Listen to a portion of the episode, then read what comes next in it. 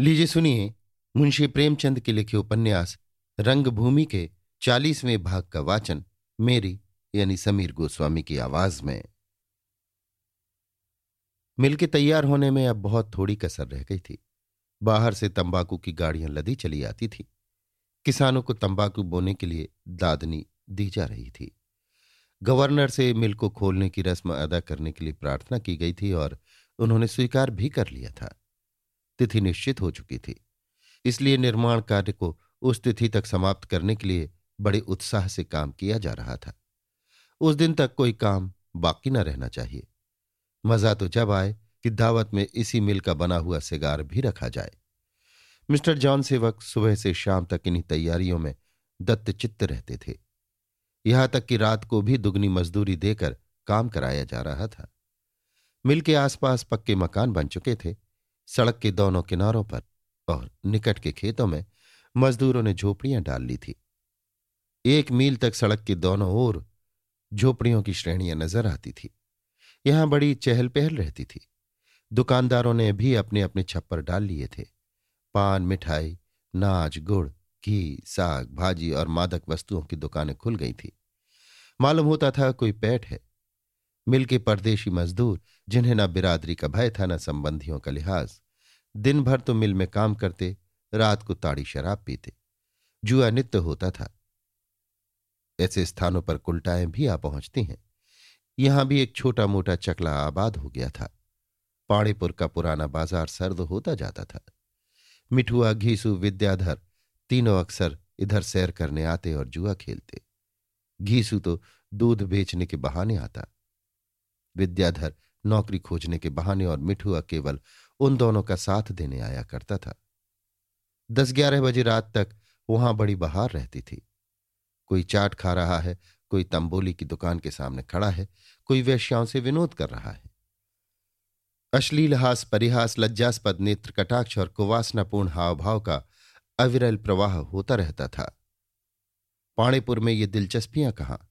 लड़कों की हिम्मत न पड़ती थी कि ताड़ी की दुकान के सामने खड़े हों। कहीं घर का कोई आदमी देख न ले। युवकों की मजाल ना थी कि किसी स्त्री को छेड़े। कहीं मेरे घर जाकर कह न दे।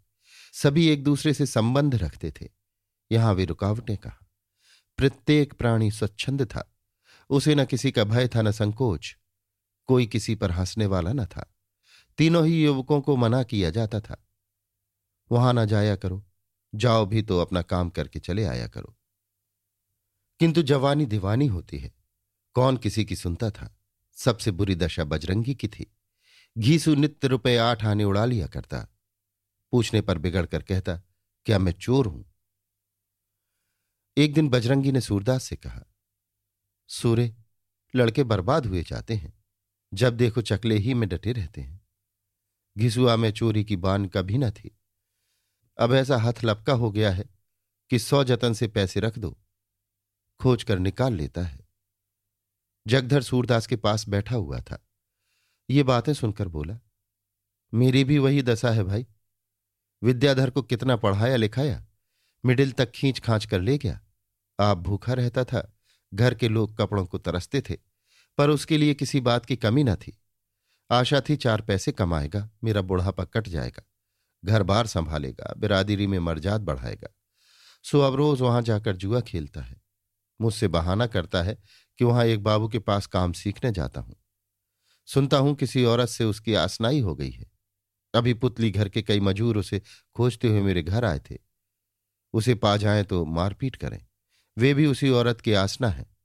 मैंने हाथ पैर पकड़कर उनको विदा किया। ये कारखाना क्या खुला? हमारी तबाही आ गई। फ़ायदा ज़रूर है, चार पैसे की आमदनी है। पहले एक ही खोचा ना बिकता था, अब तीन तीन बिक जाते हैं।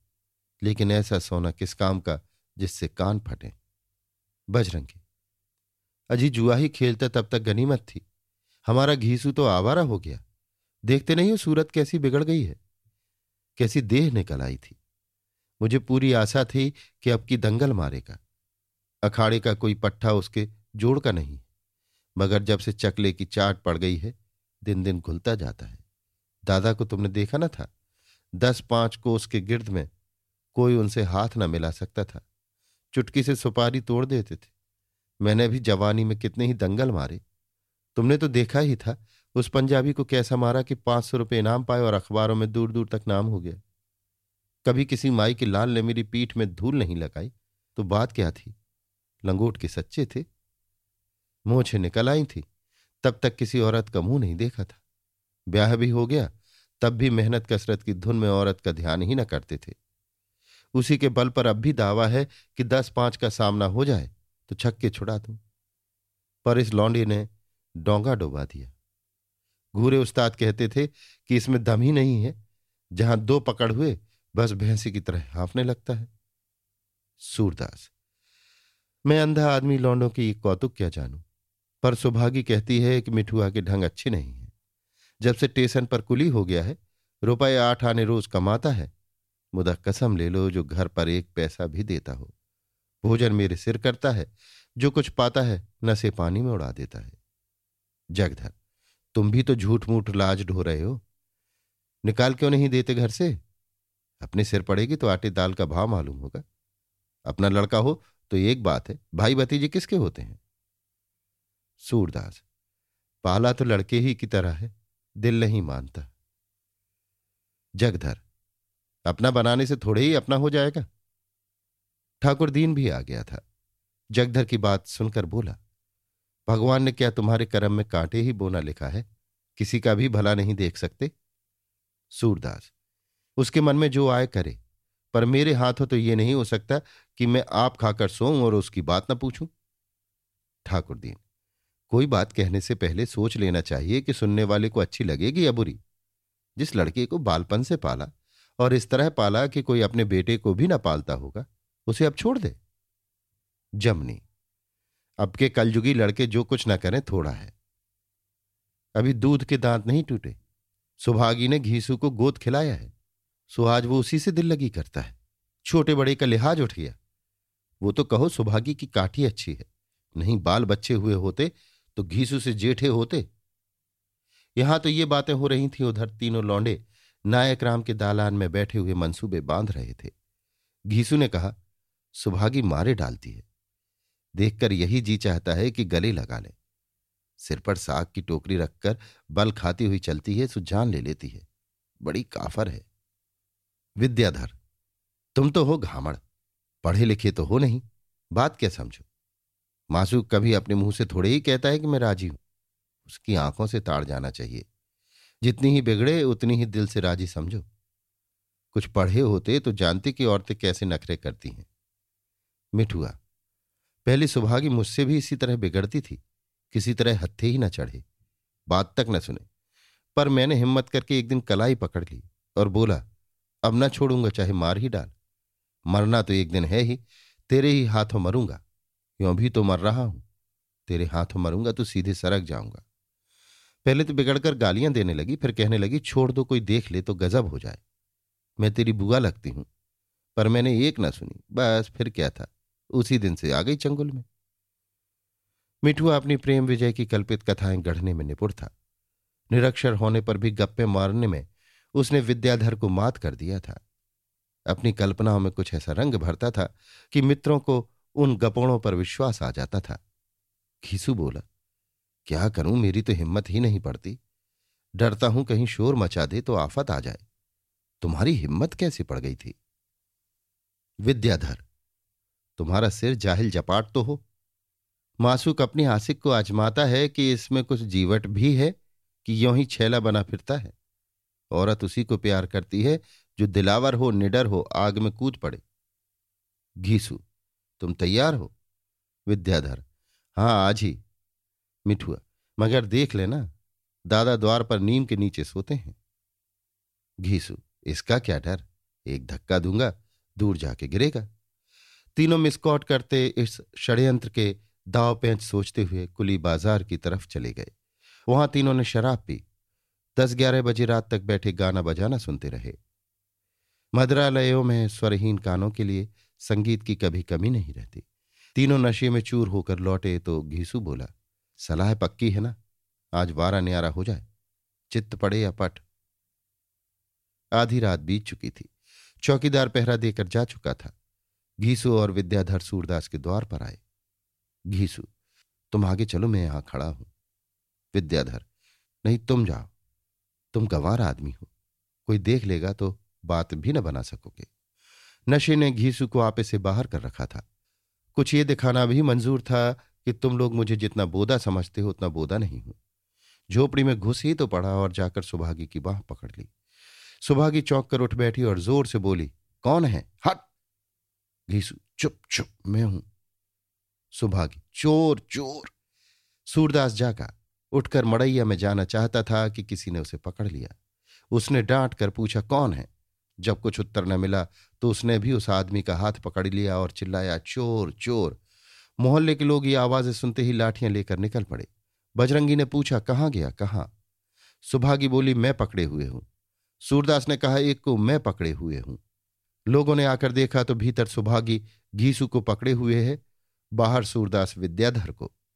मिठुआ नायक राम के द्वार पर खड़ा था। ये हुल्लड़ सुनते ही भाग खड़ा हुआ।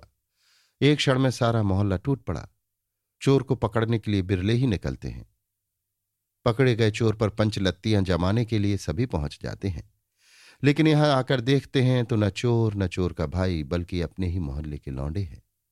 एक स्त्री बोली, ये जमाने की खूबी है कि गाँव घर का विचार भी उठ गया। किसकी आबरू बचेगी? ठाकुर दीन ऐसे लौंडों का सिर काट लेना चाहिए। नायक राम, चुप रहो ठाकुर दीन। ये गुस्सा करने की बात नहीं, रोने की बात है। जगधर, बजरंगी, जमनी, सिर झुकाए चुप खड़े थे। मुँह से बात न निकलती थी। बजरंगी को तो ऐसा क्रोध आ रहा था कि घीसू का गला दबा दे। ये जमा और हलचल देखकर कई कांस्टेबल भी आ पहुँचे। अच्छा शिकार फंसा। मुठ्ठियाँ गर्म होंगी। तुरंत दोनों युवकों की कलाइयाँ पकड़ लीं। जमनी ने रोकर कहा, ये लौंडे मुँह में कालिख लगाने वाले हैं। अच्छा होगा छह छह महीने की सजा काटाएँगे तब इनकी आँखें खुलेंगी। समझाते समझाते हार गई कि बेटा, कुराह मत चलो, लेकिन कौन सुनता है? अब जाके चक्के पीसो। इससे तो अच्छा था कि बांझ ही रहती। नायक राम अच्छा अब अपने अपने घर जाते जाओ। जमादार लौंडे हैं, छोड़ दो। आओ चले। जमादार। ऐसा ना कहो पंडा जी कोतवाल साहब को मालूम हो जाएगा तो समझेंगे, इन सबों ने कुछ ले देकर छोड़ दिया होगा। नायक राम क्या कहते हो सूरे अब ये लोग जाए ना? ठाकुर जी हाँ और क्या? लड़कों से भूल चूक हो ही जाती है। काम तो बुरा किया, पर अब जाने दो। जो हुआ, सो हुआ। सूरदास, मैं कौन होता हूँ कि जाने दू? जाने दे कोतवाल, डिप्टी, हाकिम लोग। बजरंगी, सूर्य भगवान जानता है, जान का डर ना होता तो इस दुष्ट को कच्चा ही चबा जाता। सूरदास, अब तो हाकिम लोगों के हाथ में है। छोड़े, चाहे सजा दे। बजरंगी, तुम कुछ ना करो तो कुछ ना होगा। जमादारों को हम मना लेंगे। सूरदास तो भैया साफ़ साफ़ बात यह है कि मैं बिना सरकार में रपट किए ना मानूँगा, चाहे सारा मोहल्ला मेरा दुश्मन हो जाए। बजरंगी, क्या यही होगा सूरदास? गाँव, घर, टोले, मोहल्ले का कुछ लिहाज ना करोगे? लड़कों से भूल तो हो ही गई, अब उनकी जिंदगानी खराब करने से क्या मिलेगा? जगधर सुभागी ही कहाँ की देवी है? जब से भैरों ने छोड़ दिया, सारा मोहल्ला उसका रंग ढंग देख रहा है। बिना पहले की साठ गांठ के कोई किसी के घर नहीं घुसता। सूरदास तो ये सब मुझसे क्या कहते हो भाई? सुभागी देवी हो, चाहे हरजाई हो, वो जाने उसका काम जाने। मैंने अपने घर में चोरों को पकड़ा है, इसकी थाने में ज़रूर इत्तला करूँगा। थाने वाले ना सुनेंगे तो हाकिम से कहूँगा। लड़के लड़कों की राह रहें तो लड़के हैं, सौदों की राह चलें तो सौदे हैं। बदमाशों के और क्या सींग पूछ होती है? बजरंगी, सूर्य कहे देता हूँ, खून हो जाएगा। सूरदास तो क्या हो जाएगा? कौन कोई मेरे नाम को रोने वाला बैठा हुआ है? नायक राम ने वहाँ ठहरना व्यर्थ समझा। क्यों नींद खराब करे? चलने लगे तो जगधर ने कहा पंडा जी तुम भी जाते हो, यहाँ क्या होगा? नायक राम ने जवाब दिया, भाई सूरदास माने का नहीं चाहे लाख कहो। मैं भी तो कह चुका कहो और हाथ पैर पढ़ू, पर होना हवाना, कुछ नहीं। घीसू और विद्या की तो बात ही क्या, मिठुआ भी होता तो सूर्य उसे भी न छोड़ता। जिद्दी आदमी है। जगधर, ऐसा कहाँ का धन्ना सेठ है कि अपने मन ही की करेगा? तुम चलो जरा डांट कर कहो। नायक राम लौटकर सूरदास से बोले, सूर्य कभी कभी गाँव घर के साथ मुलाजा भी करना पड़ता है। लड़कों की जिंदगानी खराब करके क्या पाओगे? सूरदास। पंडा जी तुम भी औरों की सी कहने लगे? दुनिया में कहीं नियाब है कि नहीं? क्या औरत की आबरू कुछ होती ही नहीं? सुभागी गरीब है, अबला है, मजूरी करके अपना पेट पालती है, इसलिए जो कोई चाहे, उसकी आबरू बिगाड़ दे।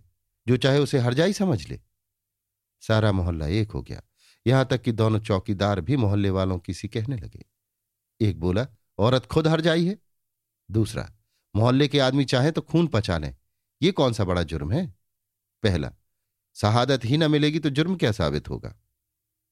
सूरदास, शहादत तो जब ना मिलेगी जब मैं मर जाऊँगा। वो हर हरजाई है? चौकीदार, हर हरजाई तो है ही। एक बार नहीं, सौ बार उसे बाज़ार में तरकारी बेचते और हँसते देखा है।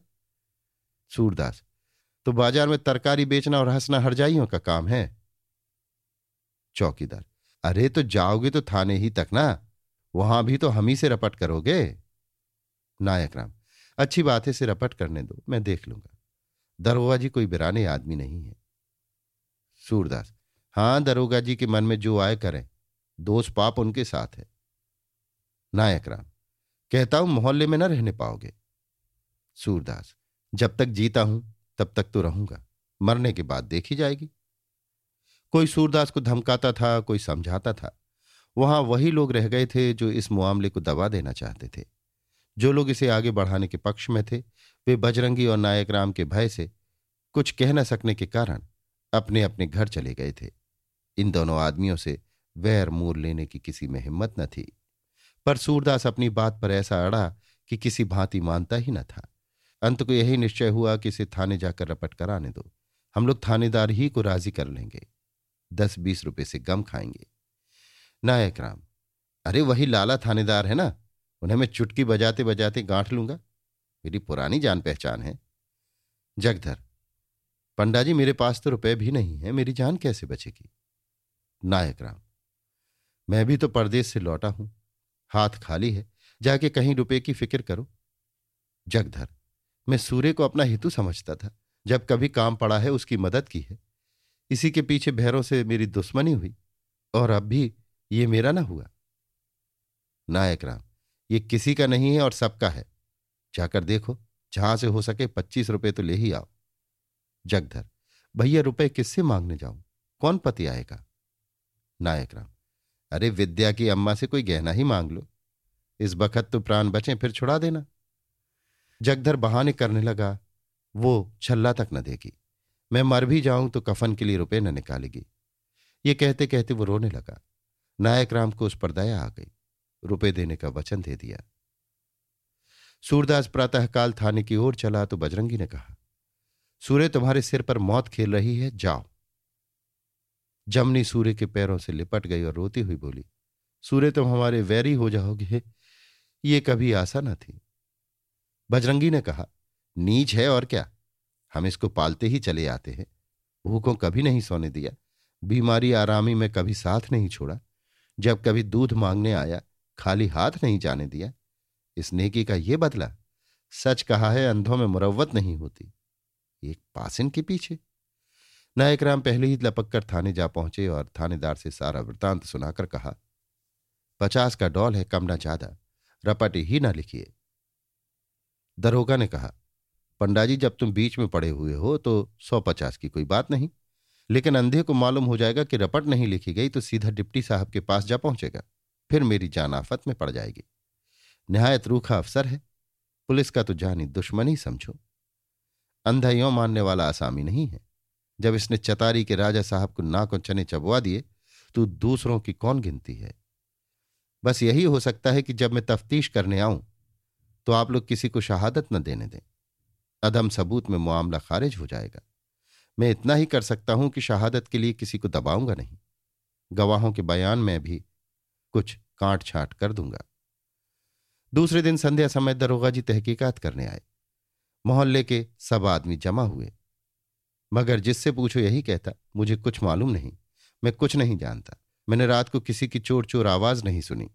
मैंने किसी को सूरदास के द्वार पर नहीं देखा। मैं तो घर में द्वार बंद किए पड़ा सोता था। यहाँ तक कि ठाकुर दीन ने भी साफ़ कहा, साहब, मैं कुछ नहीं जानता।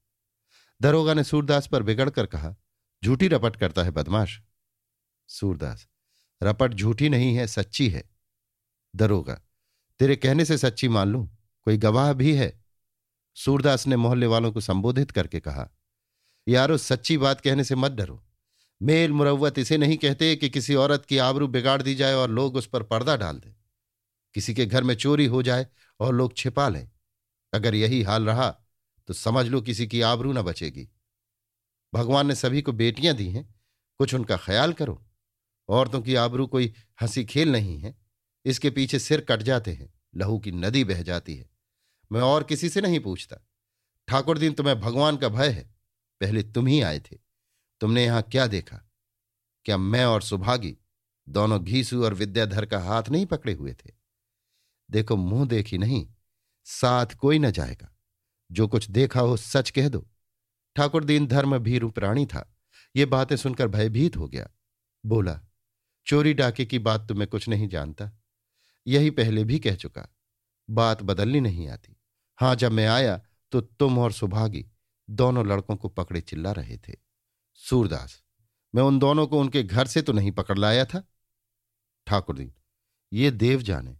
हाँ चोर चोर की आवाज़ मेरे कान में आई थी। सूरदास अच्छा मैं पूछता हूँ जमादार, तुम आए थे ना? बोलो, यहाँ जमाव था कि नहीं? चौकीदार ने ठाकुरदीन को फूटते देखा तो डरा कि कहीं अंधा दो चार आदमियों को और फोड़ लेगा तो हम झूठे पड़ेंगे। बोला, हाँ, जमाव क्यों नहीं था? सूरदास, घीसू को सुभागी पकड़े हुए थी कि नहीं? विद्याधर को मैं पकड़े हुए था कि नहीं? चौकीदार, चोरी होते हमने नहीं देखी। सूरदास, हम इन दोनों लड़कों को पकड़े थे कि नहीं? चौकीदार, हाँ, पकड़े तो थे, पर चोरी होते नहीं देखी। सूरदास दरोगा जी, अभी शहादत मिली कि और दूँ? यहाँ नंगे लुच्चे नहीं बसते, भले मानसों घी की बस्ती है। कहिए, खुद घीसू से कहला दूँ? कोई झूठी बात न कहेगा। मुरवत मुरवत की जगह है, मोहब्बत मोहब्बत की जगह। मुरवत और मोहब्बत के पीछे कोई अपना परलोक न बिगाड़ेगा। बजरंगी ने देखा, अब लड़के की जान नहीं बचती तो अपना ईमान क्यों बिगाड़े?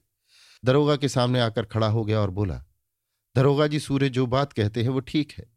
जिसने जैसी करनी की है, वैसी भोगे। हम क्यों अपनी आँख बद बिगाड़े? लड़का ऐसा नालायक ना होता तो आज मुँह में कालिक क्यों लगती? जब उसका चलन ही बिगड़ गया तो मैं कहाँ तक बचाऊँगा? सजा भोगेगा तो आप आँखें खुलेंगी। हवा बदल गई। एक क्षण में साक्षियों का तांता बंध गया। दोनों अभियुक्त हिरासत में ले लिए गए। मुकदमा चला। तीन तीन महीने की सजा हो गई। बजरंगी और जगधर दोनों सूरदास के भक्त थे। नायक राम का ये काम था कि सब किसी से सूरदास का गुण गाया करें। अब ये तीनों उसके दुश्मन हो गए। दो बार पहले भी वो अपने मोहल्ले का द्रोही बन चुका था, पर उन दोनों अवसरों पर किसी को उसकी जात से इतना आघात न पहुँचा था। अब की तो उसने घोर अपराध किया था। जमनी जब सूरदास को देखती तो सौ काम छोड़कर उसे कोसती। सुभागी को घर से निकलना मुश्किल हो गया। यहाँ तक कि मिठुआ ने भी साथ छोड़ दिया। अब वो रात को भी स्टेशन पर ही रह जाता। अपने साथियों की दशा ने उसकी आँखें खोल दी। नायक राम तो इतने बिगड़े कि सूरदास के द्वार का रास्ता ही छोड़ दिया, चक्कर खाकर आते जाते। बस, उसके संबंधियों में ले दे के एक भैरों रह गया। हाँ कभी कभी दूसरों की निगाह बचाकर ठाकुर दीन कुशल समाचार पूछ जाता, और तो और दया गिर भी उससे कन्नी काटने लगे कि कहीं लोग उसका मित्र समझकर मेरी दक्षिणा भिक्षा न बंद कर दे। सत्य के मित्र कम होते हैं, शत्रुओं से। कहीं कम। अभी आप सुन रहे थे मुंशी प्रेमचंद के लिखे उपन्यास, रंगभूमि के चालीसवें भाग का वाचन, मेरी यानी समीर गोस्वामी की आवाज़ में।